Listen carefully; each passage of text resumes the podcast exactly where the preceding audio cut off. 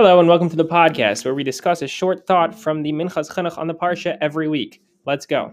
So Parsha Shmos again has no mitzvahs, but something that happens is that Moshe sees two Jewish men fighting, and he criticizes them for planning on, or perhaps for indeed hitting each other. Um, so mitzvah number 595 in Parsha Kitei is the mitzvah against hitting somebody. The Minchas Chinuch here is quite brief because, for the most part, he actually talks about this in mitzvah number 48, sorry, 49, which talks about the punishments on somebody, the payments that he has to make to somebody if he injures the other person.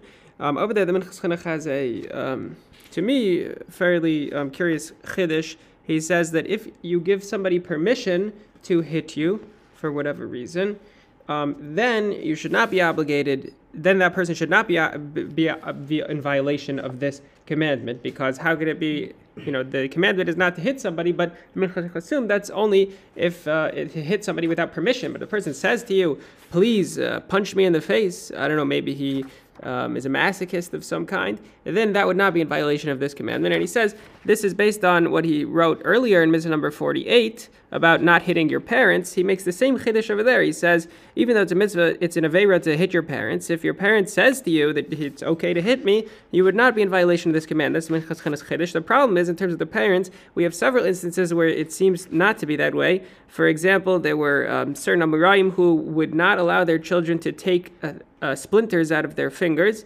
Um, they needed somebody who was not their child because they're afraid that if they took the splinter out, it would injure them, and that would be like hitting their parent. Um, but the Minchas says, well, that's just because maybe the child will be negligent, or he won't do a good job of taking the splinter out, and he'll hurt them more than is necessary. Um, the footnote over here cites different opinions about hitting your parents if they give you permission. Some opinions agree with the Minchas Chinuch, some disagree with the Minchas Chinuch. But in terms of the general prohibition of hitting uh, hitting another person with permission, I did not see any other sources about this. So all, all I have to go on is the Minchas Chinuch's word, but I wonder if there might be other opinions that disagree and say you would violate the command of hitting a, another Jew even if they give you permission. Everyone should have a good Shabbos. If you have been enjoying the podcast, feel free to share it with a friend.